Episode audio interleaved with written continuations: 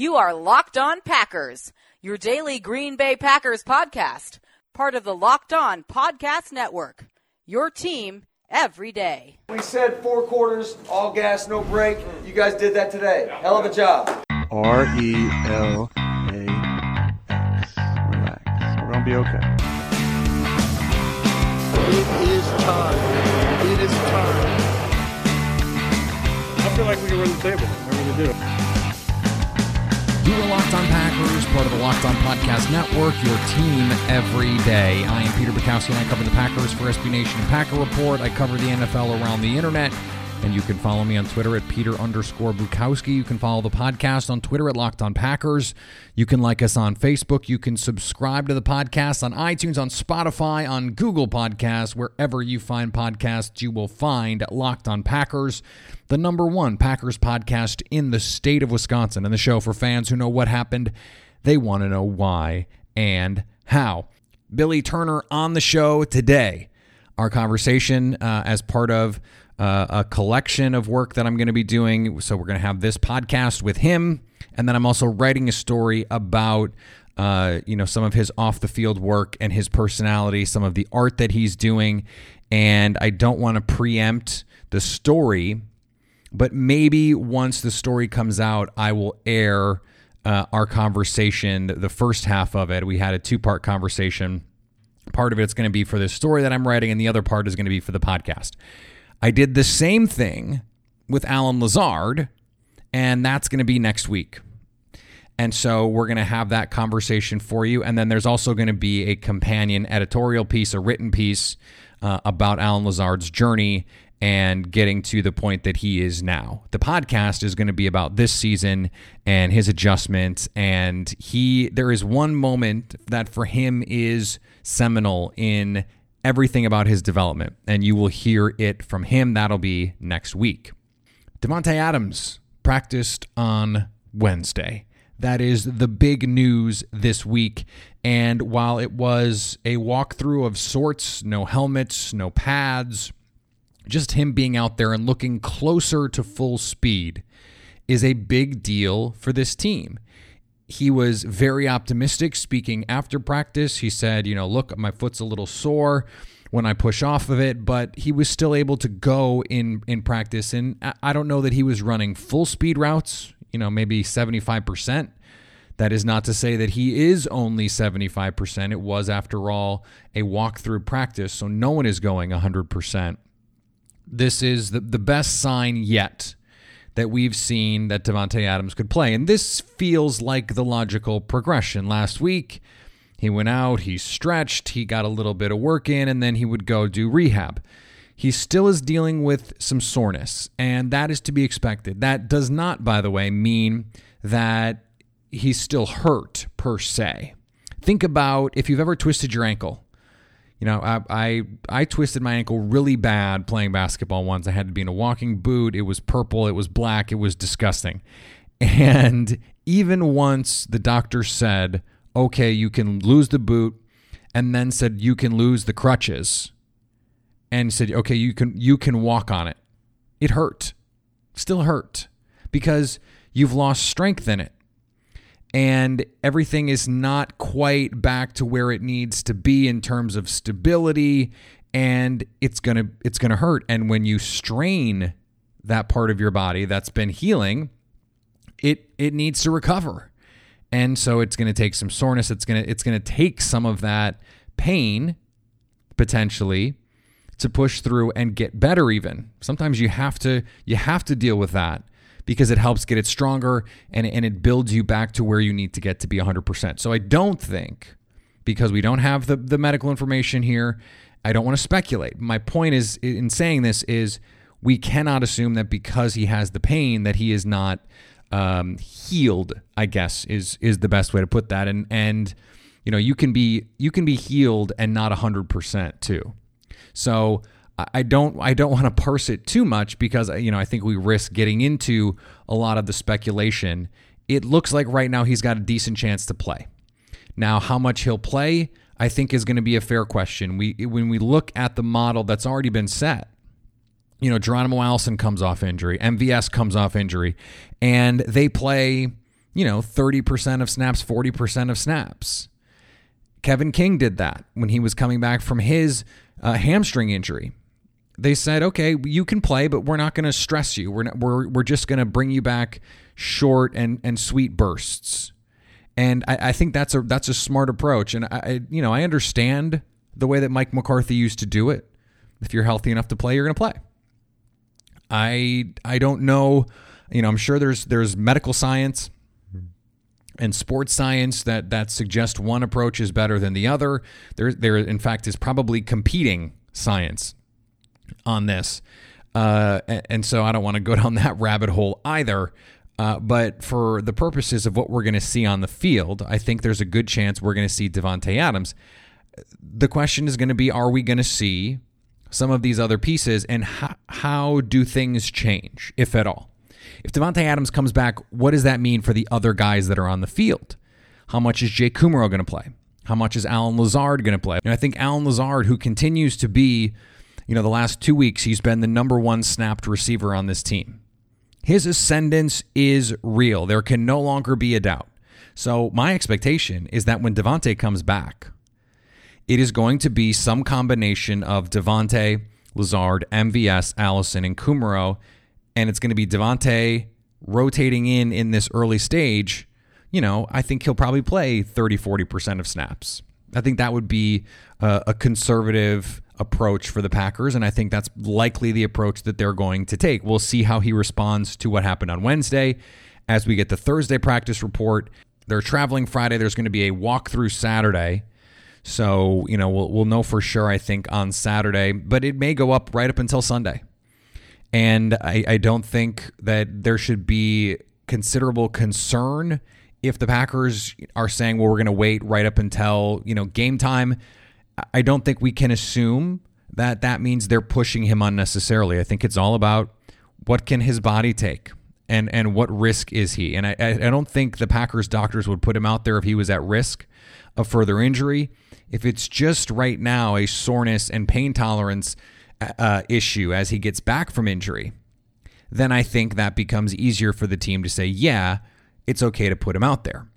Now, the other question is not just who's going to be out there with him from a receiver standpoint, it's are they going to get Jace Sternberger and Ibraheim Campbell back? Now, I, I think Jace Sternberger makes the most sense uh, as that, that next roster spot. There is an extra spot open right now. They did cut Evan ba- Baylis. Uh, he and Shepherd are back on the practice squad. But when you lose a tight end, Big Bob Tonyan's still not back from that hip injury. It seems hard to me to believe they would go into any game with just two tight ends. So uh, my guess is you're going to activate Sternberger. Okay, that gets you to 53. So then what happens if you want to activate Ibraheim Campbell? You can do that, and you're going to have to cut someone. And then the question becomes okay, are you going to cut someone that you want to bring back on the practice squad? Or someone that you think is going to get claimed? Because Ryan Grant, if you cut him, Uh, you know, maybe he gets picked up. And you don't want to do that. You just spent two weeks with him on the roster. Ryan Grant also is a potential Darius Shepherd fill in. So you lose that receiver. You've got, you know, a banged up Davante Adams. You know, MVS is not 100%. Allison is not 100%. So maybe you want to keep Grant as insurance for all of that. And then Tim Williams, you know, he he has been inactive, but you only have really the four base outside linebackers that that are are on the roster currently. So one injury and all of a sudden, you know, you might have some depth issues. Tim Williams provides important depth. So how do you get to Ibraheim Campbell? I think the most likely option is Adam Pankey. And the reason for that, frankly, is that Elgton Jenkins has played awesome. He was excellent against Kansas City.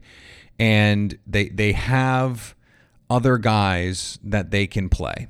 Lucas Patrick has played. Alex Light has played. And then Cole Madison is the other guy who has been on the team but inactive. So there is a redundancy there. Now, you, would like to have him, but he is not someone who, if he's playing, you feel at all good about.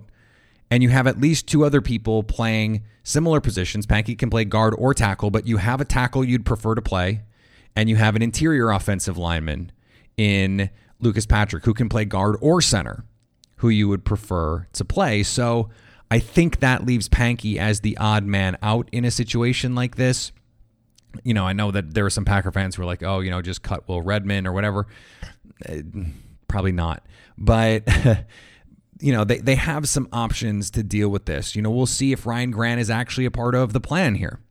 And if he is, he's probably going to stay on the team. If he is really just an emergency option, I think he has the potential to be more than that, but we'll see.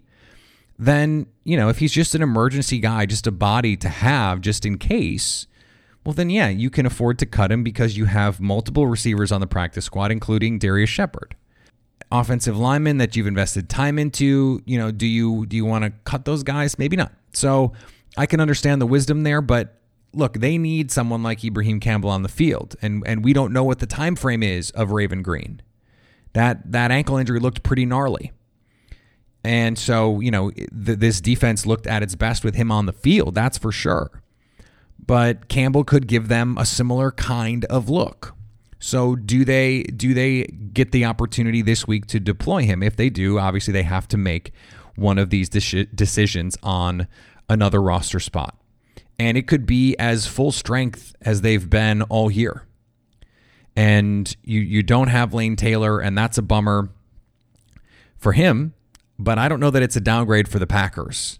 And Lane was already on the verge of losing his job before the injury. So really, you know, once Davante gets back, if Sternberger gets back, Tonyan is working his way back, and you get Campbell back, you know that's that's pretty close to 100%. I think there's a good there's a good chance if Campbell had been healthy to start training camp, he actually wins that job and is the starter over Greene anyway. So the Packers are 7 and 1 and could be getting close to a situation where they're they got all their guys.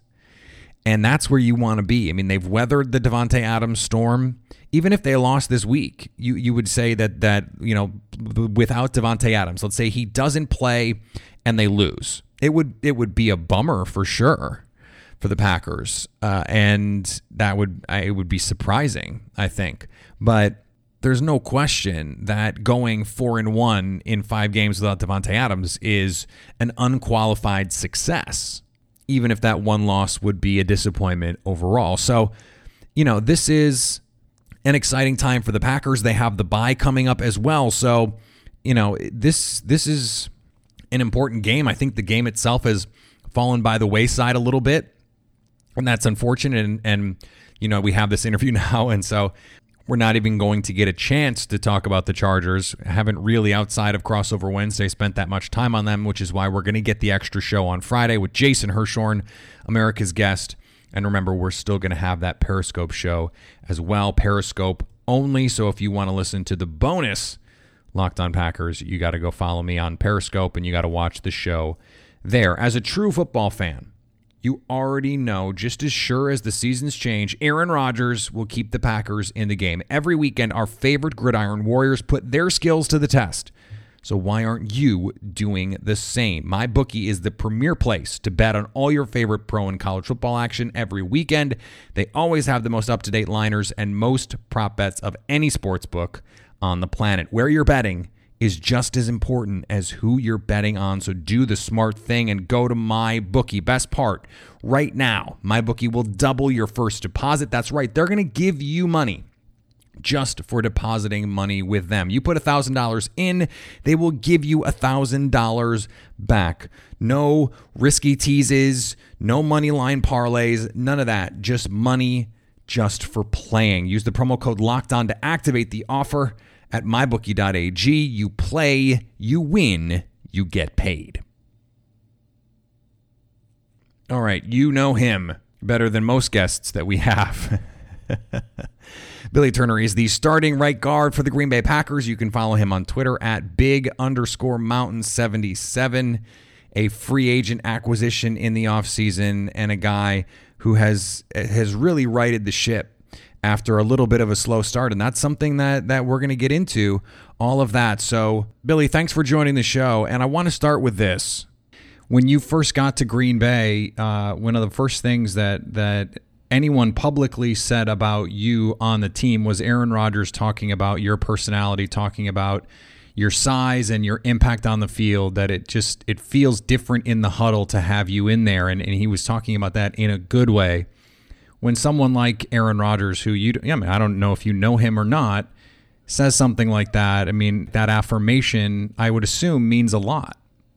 Yeah it uh it definitely brings a lot of positivity and a lot of confidence not only to you know, your game and whatnot, but it just brings a lot of positivity and confidence to life just because having someone of that caliber take notice of not only your game and the way you play, but the presence that you bring to the locker room and to the team means a lot. I uh, I pride myself on you know being as positive, as happy, and just you know just enlightening as possible, just because the game that we play, there's a lot of negativity built around it. On the outside looking in, if you've not played this game or been a part of it, you know, you may not understand that, but, you know, there's new guys in the locker room every day. There's guys that are getting cut, that are getting released, that are getting traded. There's guys losing their jobs. You know what I mean? Every single day. So there's a lot of negativity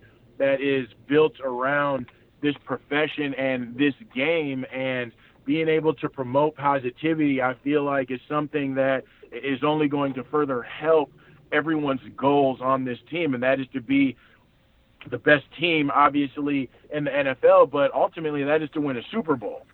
And you don't just win a Super Bowl by chance, and you don't just go out there and play games and to play your best just by chance. You know what I mean? You can have great players on your team, but if you guys aren't – vibing and if you guys aren't connecting as a team as a whole and you're not close and you're not bonding and you don't have that that cohesion amongst all of you, then you, honestly you're just not going to be that successful. And I've been a part of teams in the NFL that have been like that, and being on those teams, it just kind of showed me one thing that that's not something that I want to be a part of.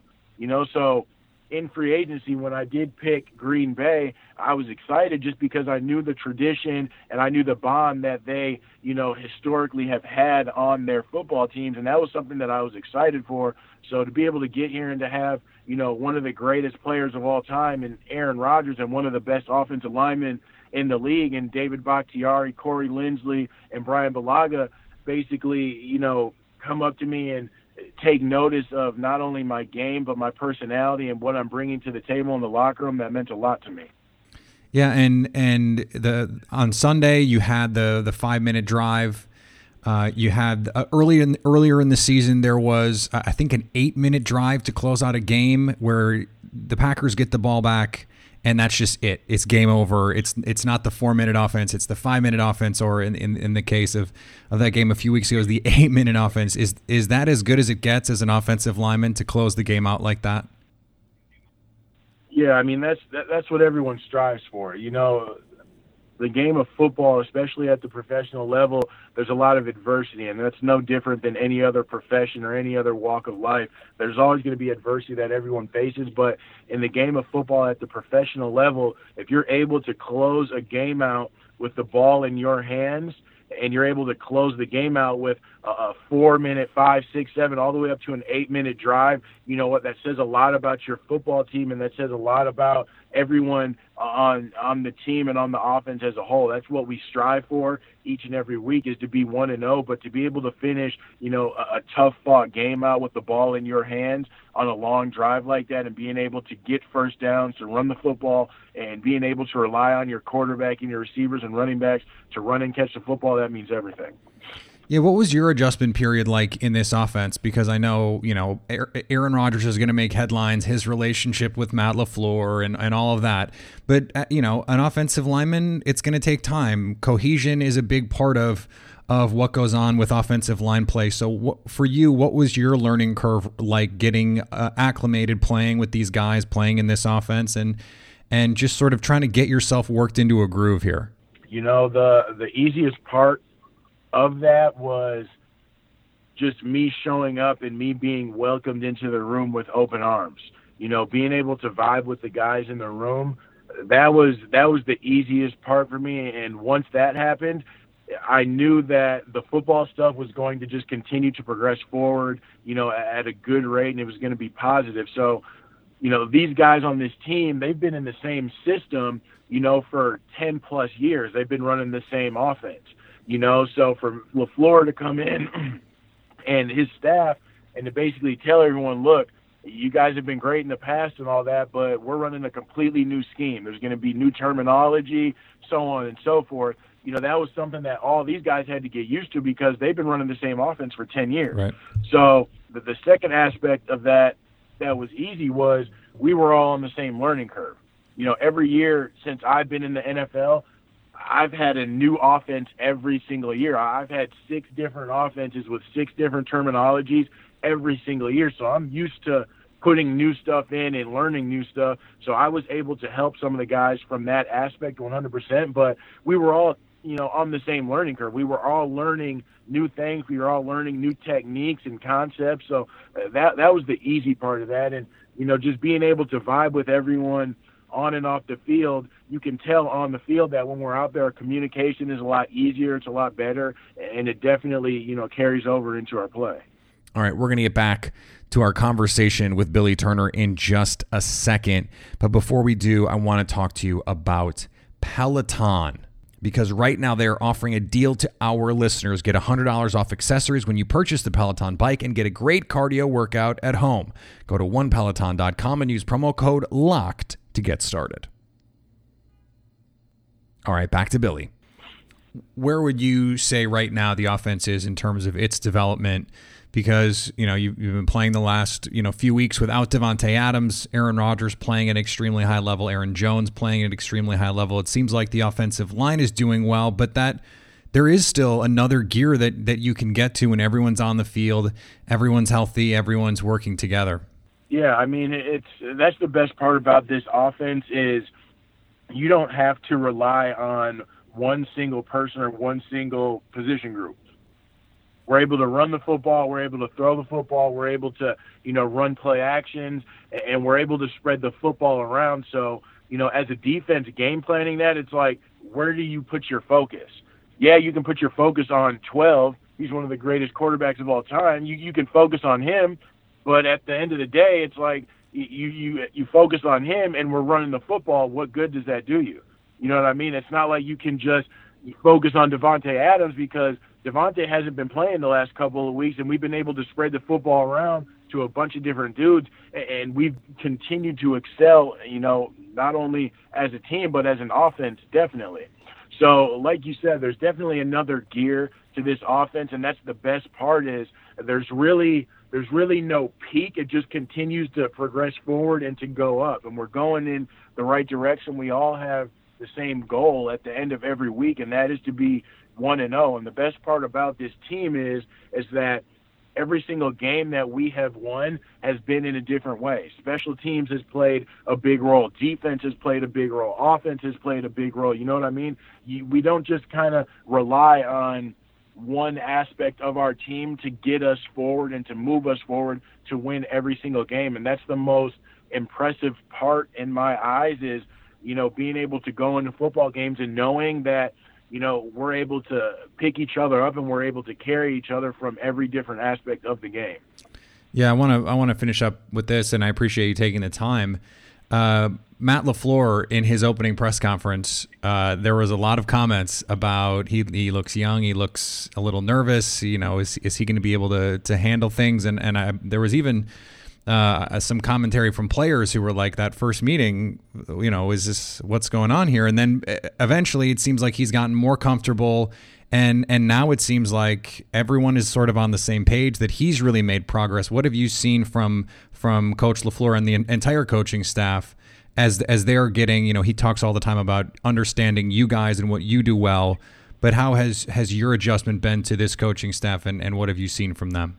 Yeah, I mean that's a that's a, a different um, a different part of this uh, of this profession is becoming a head coach is one thing um, but then becoming a head coach and being a younger head coach and then stepping in front of a room of 90 football players 90 grown men who are basically just all ears, but a lot of different egos, a lot of different personalities, and just a lot of different people. But being able to step into a room like that and to basically say, hey, I know you guys have had success in the past. I know you guys have done things one way, but the bottom line is, is I'm here to, uh, I'm here to change things up, and I'm here to, I'm going to be your head football coach, and we're going to do things in a different way. You know, that's not always the easiest thing, and change is always, change is not necessarily the easiest thing in any aspect of life. Mm-hmm. But to be able to step in front of a group of men like that, and to basically say all that, and then fast forward to you know, week eight, week nine, where we're at right now, to see the progress that has been made and just to see how everyone has basically jumped on board and has been on his side and everyone's been playing not only for, you know, the guy to the left, to the right, but to be able to play for your coaches as well, that means a lot. And that says a lot about him as a coach to be able to step into that position and to have the success that he's had. Yeah, winning breeds confidence, right? I mean, that's when you when you preach a message and yeah. then you see it borne out on the field. It's easy to say, "Hey, that's my guy now." Yeah, it, it is, man, and it uh, it develops a lot of trust, and especially in this profession, you know. And I know that that was uh, something a lot of the headlines and a lot of people were worried about was Lafleur and Rodgers, but you know that that's that's what is funny to me in this profession is the media says a lot of things and the media kind of portrays things, but when you're in the locker room, it's a completely different dynamic. You know, you see 12 and you see LaFleur walking around and they're just shooting the shit. They're joking around, but they're having fun and they're having fun because they're having success and they're on the same page. You know, it's not always LaFleur coming to Aaron and being like, "Oh, what do you think about this?" It's Aaron going to him and being like, "Okay, well, what do you think about this?" You know, they play off each other very well, and the blend and the bond that not only them but the whole team and the whole staff has right now as a whole is very special. That's awesome insight. And let the record reflect I did not ask about the relationship thing. So I was not part of that narrative, Billy. Uh, yeah. Do not put that on me. uh, I got you. Uh, I got you. I got you. I appreciate you taking the time today. This has been great. Yeah, yeah. Appreciate the time, man. Thank you very much. All right. I want to thank Billy again for joining the show. I love the anecdotes at the end there. The one about about Matt LaFleur and Aaron Rodgers and their relationship. I just I, I was and I'm glad he brought it up. I'm glad he brought it up so that I didn't have to. I, I felt like I wanted to ask. You feel like you're not doing your duty as a journalist if you're not asking, and yet uh, you also feel like you're you're sort of caving to mainstream narratives if you ask. Uh, but it, you know, it is a story, I guess, because we made it one all off season. I tried not to, and I tried to tell you on this show not to worry about it, but uh, it is something that obviously everyone talks about it. So it's something you want to ask. Hey, what do you? What is your perception of it? What's the deal? What's going on? And this is how things, you know, self perpetuate and all that stuff. We don't have to dive down that rabbit hole. We've gone down enough on today's show. We're going to be back tomorrow, and tomorrow's show is going to be with Jason Hirschhorn, who covers the Chargers for Sports Illustrated. He covers the Packers for SB Nation. He also works at NFL.com. So he is everywhere you want him to be. Is that Visa or MasterCard? Everywhere you want to be. Doesn't matter. They don't sponsor the show. Jason is where you want him to be tomorrow and that is Unlocked on Packers. You should be there too. And to make sure you are, to make sure you don't miss it, subscribe. iTunes, Spotify, Google Podcasts, any place you find podcasts, Stitcher, tune in. Uh, there's a million apps. Whichever one you use, this is, you're probably listening to this on there right now, and you're like, dude, I, how, I'm listening to the show. What are you talking about? You can follow me on Twitter at Peter underscore Bukowski. Follow the podcast on Twitter at Locked On Packers. You can like us on Facebook. You can hit us up on the Locked On Packers fan hotline. We'd love it when you do that. 920 341 3775 to stay Locked On Packers.